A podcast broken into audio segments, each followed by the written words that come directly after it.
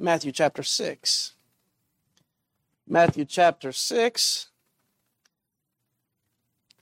And we're going to start in verse number 5. And when thou prayest, thou shalt not be as the hypocrites are, for they love to pray standing in the synagogues and in the corners of the streets, that they may be seen of men. Verily I say unto you, they have their reward. But thou, when thou prayest, enter into thy closet, and when thou hast shut thy door, pray to thy Father which is in secret, and thy Father which seeth in secret shall reward thee openly. But when ye pray, use not vain repetitions as the heathen do, for they think that they shall be heard for their much speaking. Be not ye therefore like unto them, for your Father knoweth what things ye have need of before ye ask him. After this manner therefore pray ye: Our Father which art in heaven, hallowed be thy name. Thy kingdom come, thy will be done, in earth as it is in heaven. Give us this day our daily bread, and forgive us our debts as we forgive our debtors. And lead us not into temptation, but deliver us from evil. For thine is the kingdom and the power and the glory forever. Amen. Let's pray. Our gracious Heavenly Father, I pray that you will be with us this evening as we again dive into what has been called your prayer, the Lord's Prayer. Lord, I pray that we'll gain understanding of verse number 11 when you sought to teach your disciples, your followers, that we serve a God who is a provisional God. He is a God who provides our each and every needs. He's not absent from what we need in our life. He's not far off. He is so in tune with us that in verse number 8, he says that you said that he knows what we need before we even ask him. What kind of Father is this? Lord, I pray that you be with us this evening. We praise you for the provisions of the answered requests that we lifted up before you and thanked you for even before the service. And we pray that you do a work that only you can do in hear and move in whatever manner you see fit with the request we've lifted up before you this evening in whatever way that will bring only further glory to your name. And be with us this evening. And be with the youth next door and the teachers next door and those who are with the kids downstairs. We thank you for those who in this church, it seems every time we turn, there's someone looking to serve, someone looking to labor, someone looking to work and do more for your glory. We give thanks to you for that in Jesus' name. Amen. We continue our study this evening in what we've said has been labeled as the Lord's Prayer. Though we said that this is what it's been labeled as the Lord's Prayer, we really even more understand that this is really what the disciples' prayer. As the Lord would never seek to have his debts forgiven because he is in no debt at all, in no sin at all. But even more, the Lord provides for us in this prayer a structure in which we should pray. He says in verse number 9, after this manner, therefore, pray ye. We've moved on from last week into this week into the next portion of this. In verse number 11, it says, give us this day our daily bread. Here the Lord is beginning to teach his disciples that God is a provisional God.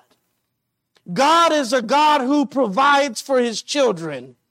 God is not the kind of God who just provides every once in a while, but we serve a God who provides for his children on a daily. He says, give us this day our daily bread. In verse number 8, as we said before, it's the Lord not only says that the kind of God we serve is a provisional God, but the kind of God we serve is the kind of God, before you even seek him for that provision, he already knows what provision you need. He knows what your need is before ye even ask him. Not only in verse number 11 does it tell us that our God is a God who is a provisional God, but it's a God, the kind of God it's a statement in this prayer, so to say that it is a reminder unto us that our God is a provisional God, lest we dare forget who has supplied all of our needs. Now, this is often in our day so easily passed over. In our day, we kind of quickly look past this because this morning when we wanted food, we went to the food pantry and seeing that it was full. We go to the freezer and see a freezer chest full of all these different foods. But if you could insert yourself into the time in which this was written, this was not the time of refrigeration. This was not the era of canned goods. This was not the era of all of these storehouses of whatever you wanted to have. Each and every day you searched for the provision of food. But even more, this reminds us that even in the era in which we live, don't allow yourself to get so disconnected because your pantry is full of food that you accidentally forget who filled your pantry. Give us this day our daily bread. The Lord is first trying to teach the disciples something that we all must understand.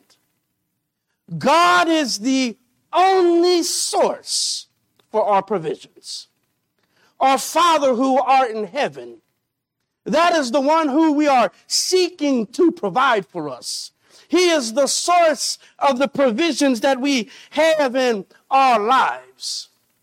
Matter of fact, when the psalmist was thinking about this God who provides for his children in Psalms 104, the psalmist says, starting in verse number 10, as he thought about God, he said, he sendeth the springs into the valleys which run among the hills. They give drink to every beast of the field. The wild asses quench their thirst. By them the fowls of heaven have their habitation, which sing among the branches. He watereth the hills from his chambers. The earth is satisfied with the fruit of thy works.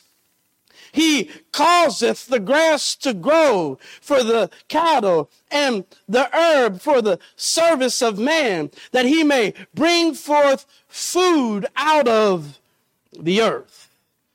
In verse number 27, he says, these wait all upon thee, that thou mayest give them their meat in due seasons, that thou givest them they gather, that thou openest thine hand, they are filled with good. Thou hidest thy face, they are troubled. Thou takest away their breath, they die, and they return to dust. The psalmist says in Psalms 104, he said, when you got up this morning and decided to have yourself a bowl of cereal, and you reached in the fridge and grabbed yourself some milk, don't be so disconnected that the reality is the reason that you have milk is because God has so saw fit to provide water for the cows to drink. Out of desolation, in a desert sense, he's brought forth grass for these animals to eat. Don't allow yourself to be so disconnected when you grab a piece of fruit off of the counter. Don't allow yourself to be so disconnected that you forget that the only reason that you have fruit today is because God saw fit to water the ground, that God saw fit to bless the tree, to bring forth more fruit. That according to Psalms 104, that God blessed the man that he would even reap the harvest from the ground. The only reason that we have the pantry that we have and the food on the counter that we have is because God has so saw fit to bless us in this way. But he said, the minute that God hides his face, he said, the minute that God looks away, it'll lose its breath. The minute that God turns away, it'll lose its oxygen and return back to dust. What the psalmist is saying is the same thing in this prayer, is that we're reminded that everything we have is because God is so good, because he seeks to provide for us. Even more, he says, give us this day our daily bread. This is not so much in the sense, maybe it could be in the sense that God has saw fit to supply you with food today, but give us this day our daily bread is also to say that God has provided you with the strength to go to work. Even more that God has provided you with the intellect to do the job in which they've asked you to do. That God has blessed the company to pay you a check so that he could in return that you could be provided with the ability to purchase food. That's the kind of God we serve. Now, even more to understand this, he says, give us this day our daily bread. Now, lest we forget what we covered last week, this statement that he offers up to us here in verse number 11, give us this day our daily bread, does not come first. We're often really good at this. When we go into the prayer closet, we start to list off the things that we believe we need. We're really good at listing off our desires. Give us this day our daily bread. Lord, I would like this. Lord, I would need this. Lord, I would favor if you could do this for me. But the prayer and the structure that the Lord gives us, the give us this day our daily bread, only comes after we first hallow his name. Give us this day our daily bread only comes after we first hallow his name. Then we say, your kingdom come, your will be done. So it is to also say that we get to our personal needs, our personal desires, after we first give God the respect that he deserves. Second, seek him and say, whatever happens today, may your kingdom be furthered. Whatever happens today, may your kingdom be glorified. And Lord, whatever happens today, not my will, but your will be done. Then after that, the tables are turned back to ourselves. Give us this day our daily bread. Oftentimes, I think that the struggle is that too many Christians, we all suffer from the sin of ingratitude, especially in America. We have found ourselves so spoiled with anything it seems that we desire, we have failed to give thanks to the one who has delivered this all to us. We have failed to thank God because we are just in such a state of surplus. We don't have one vehicle, we have two vehicles. We don't have just a food pantry. We don't even have just a freezer connected to our fridge. We have a freezer chest in the garage.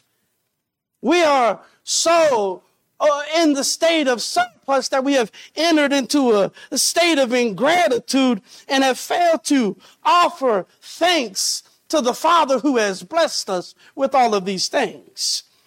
We are reminded in James that James chapter 1 and verse 17 says what this is: every good and perfect gift is from above and cometh down from the Father of lights, with whom there is no variableness, neither shadow of turning. Now, what does this mean to us? Give us this day our daily bread, but also to recognize that everything that good that happens in your life, everything good that happens in your life is from God. Now, what does this mean to us? It means that God has a lot of resources. That's what it means. It means that your job may give you a check, but it also means that God is using your company to take care of you. Your need may be met by a fellow friend. Your need may be met by a distant family member. But it means that God is using the friend. It means that God is using the family member to meet your needs. But oftentimes what happens in a believer's life, when we get the check, we fail to turn to God and say thank you, and we in turn begin to exalt the job. We start to pay our allegiance to the job. When someone blesses us, we spend more time thanking the person than thanking God.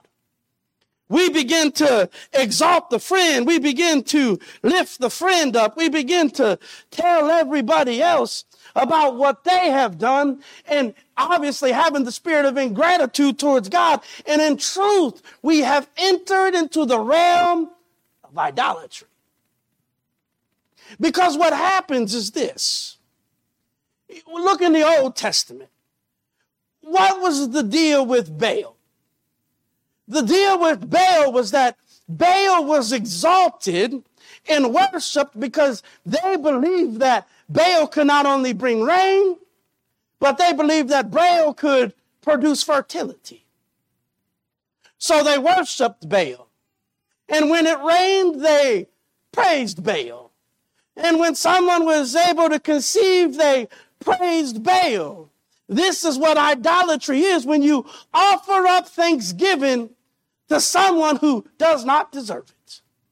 Even more, we've seen in Acts chapter 14, these Greeks, the Gentiles, they were praising Zeus that he was the one that produced lightning. And from there, and Zeus had all these different children, and they worshiped all of these different idols, robbing God of his glory.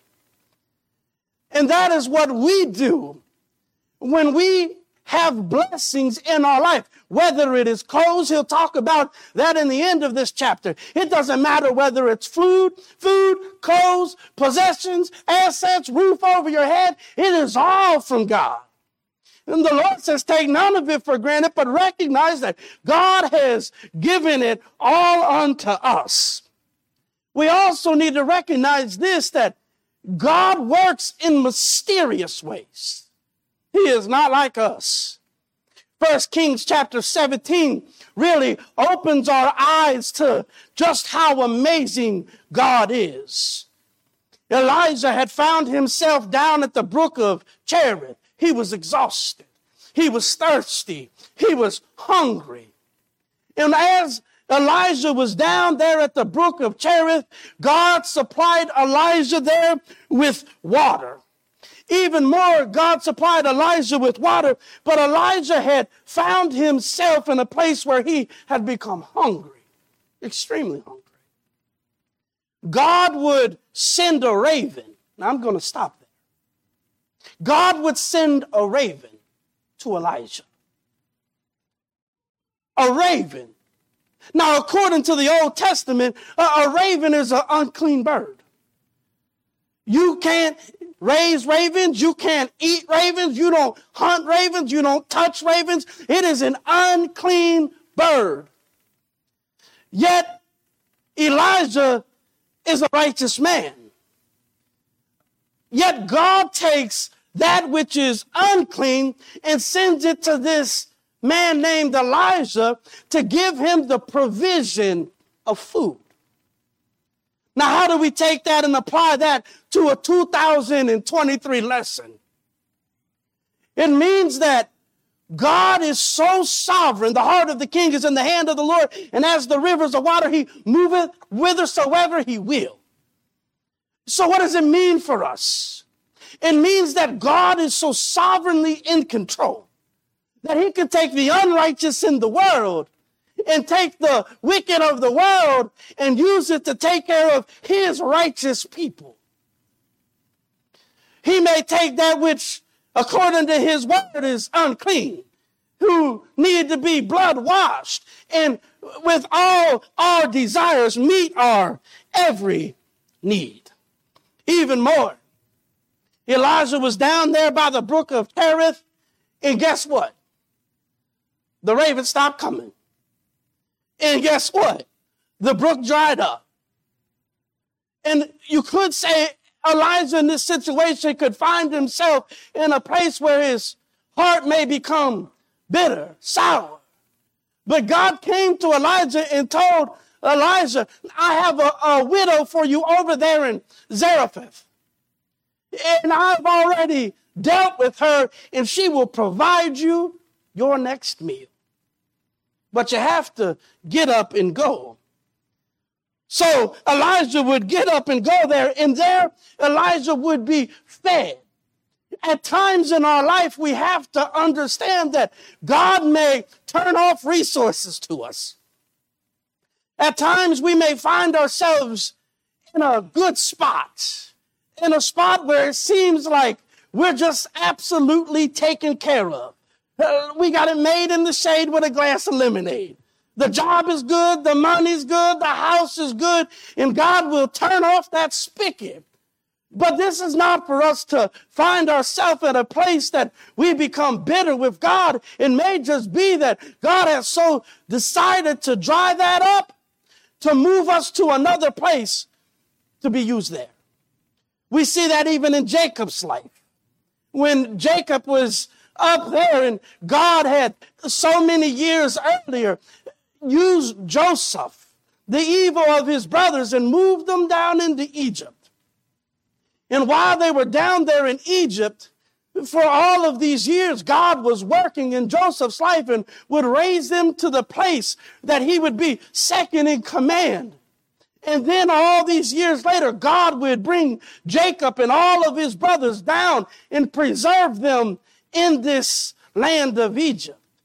Now, for certain, God was filling out his promise that he told Abraham about these 400 years that was coming of slavery. But my point is this, that in famine, God had sent Joseph 20 years earlier to preserve his people alive. God knows exactly how to give us this day our daily bread. He's never failed his people. He's never come up short. He's never fallen short about how he was going to take care of his people. And we at times need to take comfort to this. We also have to recognize that God is not the only one trying to feed his people. Remember there, when Satan took the Lord up there, he said, I know you're hungry. I know you're hungry. Why don't you turn these stones into bread and feed yourself? There are times in our lives where Satan will try to present us with opportunities, give us things that may seem like the unreal situation as to lure us away. But what prevents us from being lured away by Satan is that every day we wake up and say, give us this day our daily bread. We are reminded to whom is providing for us. God may move us. He may move us to an uncomfortable situation. He may take us away from the brook of Cherith and move us all the way across the desert to a widow's house who don't have much food when you was getting fed, doing nothing at all right there by the brook. But it's all about positioning us to further bring him glory. See, down there with the widow of Zarephath, God was preparing to use Elijah to do something great for him. Notice also this emphasis here. Give us this day our daily bread. I feel like this is an emphasis of the reality that this is a morning prayer. This is something that we should do each and every morning. Give us this day our daily bread. I don't know about you. This may surprise you due to my slender physique, but when I wake up in the morning, I'm usually hungry. This is definitely a believer right here. I wake up hungry. And what do I do? Before long, I make my way to the kitchen and try to find some kind of substance, some kind of food. But, you know, I don't pray in the evening, give me this day my food for breakfast. I don't pray in the evening, give me this day my food for lunch. And I don't say in the evening, give me this day my food for dinner. This is really a morning supplication that we start off our day coming to the Lord that today your name is going to be hallowed from my mouth. Today your name is going to be hallowed from the way I walk. Today my life is going to be a life that is holy, offered up unto you so that your kingdom can be advanced. May your will be done in my life. And by the way, while I'm laboring for you, can you provide me the substance to labor for you? It is also to say, give us this day our daily bread. It is to say, God, will you give me what I need so that I can do everything that I just said on the prior? That your kingdom will get glory, that your name will be hallowed, that all will be brought to glory through my life. Give us this day our daily bread. But he continues this prayer reminding us that we're not the only person that wakes up hungry. You know, you ever had something that you were suffering from and bumped into somebody else who had the same exact problem? And when you heard what they did to get rid of it, you was relieved that you wasn't the only person in the world that faced this problem, that you wasn't the only one who had this struggle. You ever, the Bible teaches us to bear one another's burdens. Have you ever opened up about the things that burden your heart to another brother or sister, and they say, I struggle with that too? It's like this great sense of relief. The Lord teaches us here, give us this day our daily bread. This is the reminder that when you wake up in the morning and you seek the Lord's face and you seek for the Lord to provide for you a meal, that you're not the only one that probably woke up hungry. That you're probably not the only one who woke up today needing the provisions from the Lord. So the Lord teaches us, when you wake up in the morning, don't wake up and pray selfishly. Don't wake up and pray that all your personal appetite, desires, or whatever will be met. He said, give us this day our daily bread. Give your children, meet our needs today, Lord. Give us this day our daily bread. We must learn not to be selfish. We must learn that we're not the only one with problems. We must learn that we're not the only one with troubles. To pray for us is to recognize that others are in the same state as us, in need of some daily bread. But notice also what this verse teaches us. He said, give us this day our daily bread. Now, I know that you're not like this, but I at times can find myself like this, which propels me to seek the Lord's face.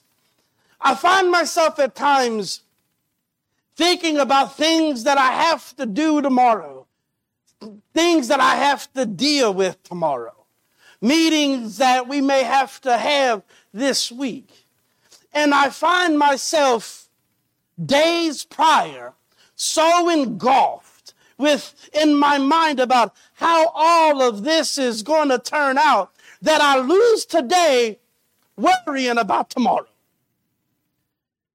One man said that we should never try to use today's grace to cross tomorrow's bridges. Give us this day our daily bread. Let's worry about today's problems today. Let's seek the Lord about today's needs today. Whatever tomorrow brings, if we'll start the day out right seeking, our Father says He will provide. He'll provide for us each and every day. But the structure that the Lord gives us here in prayer is also a prayer of trust, not of worry, not of fretting and fear about tomorrow, but a prayer of trust today. Now, in the end of this chapter, really starting in verse number 30, the Lord will continue to tell the disciples about the situation. He said, "Wherefore, if God so clothe the grass of the field, which today is and tomorrow is cast into the oven, shall He not much more clothe you, O ye of little faith? Therefore take no thought, saying, What shall we eat, or what shall we drink, or wherewithal shall we be clothed? For after all these things do the Gentiles seek. For your heavenly Father knoweth what ye have need of all these things. But seek ye first the kingdom of God and His righteousness, and all these things shall be added unto you. Take therefore no thought for the morrow. For the morrow shall take thought for things of itself. Sufficient unto the day is the evil thereof." Now notice what He does there in speaking to the disciples. In verse number 31, He says, "Take no thought, saying, What shall we eat, or what shall we drink? Wherewithal shall we be clothed?" Worrying about possessions, worrying about food. But in verse number 32, He tells the disciples, this is how the Gentiles behave. Meaning, this is how unbelievers behave. These are how people behave who don't trust in God. This is how people behave who don't know me. But this is not how you should behave because you confess that you know me. This is how the Gentiles worrying about clothes and worrying about foods and possessions. He said, "Remember, I am the one who's faithful to clothe the field every year. You don't sit in your house worrying about whether grass is going to come up in your front yard when spring comes. You don't worry about whether the trees are going to get green leaves. You don't worry about any of those things because I'm sovereignly in control of that. I have faithfully clothed the fields for 6,000 years, even more. If I have been faithful to dress this earth appropriately for all of these years, do you not think I can meet the needs of one of my children? Do you not think I can handle supplying food? Do you not think I can handle giving you what you need?" So He says, so since God knows how to faithfully handle all of those things all around the world, He again reminds the disciples that in order to fully get a hold of all this, you have to prioritize. You see, really, verses 5 through 15, and you could really say verses 30 through 36 follows the same structure. After He tells them not to behave like the lost people, after He tells them to not get caught up in all of these earthly things, but trust me who's been faithful to all these things, He again takes them back to what? But seek ye first the kingdom of God and His righteousness, and all these things shall be added unto you. And that's exactly what He does when He gives them the structure of prayer. First, seek me. First, hallow my name. First, align yourself with the understanding of what is going to further advance my kingdom through you. Then turn to me and I will show you what it means that I am a God who provides. Give us this day our daily bread. It is the reminder that God has been faithful, that God has been faithful through all of these years. He's provided for his people. He'll continue to provide for his people. He'll continue to provide for those who seek his face. But we must always be careful that we don't allow ourselves to enter into this place of ingratitude, that we find ourselves in a place where we take for granted with the things that God has given us. And always be mindful that if someone blesses us, it is because God has put it upon their heart to be a blessing. Let's not praise them. You can thank God for using them as the conduit. But if they blessed you in the right heart, then their heart would say, praise God that he's allowed me to bless you. Because he is the one who moves us as the rivers of water, whithersoever he will. The Lord in this prayer here, in this next portion, is to remind us that everything we have in this life, everything that we consume in a day, is because God has given us this day our daily bread. Let's pray. Our gracious Heavenly Father, Lord, I thank you for your love, for your grace, and for your mercy upon us, Lord. I thank you for blessing us, Lord. So many of us have more than we could ever imagine. Lord, I pray that we never find ourselves in the spirit of ingratitude, that we never exalt those you use as a conduit more than for anything, Lord, but always recognize you as the giver, the supplier, the God who provides for his children. We give thanks to you for all that you've done. In Jesus' name, amen.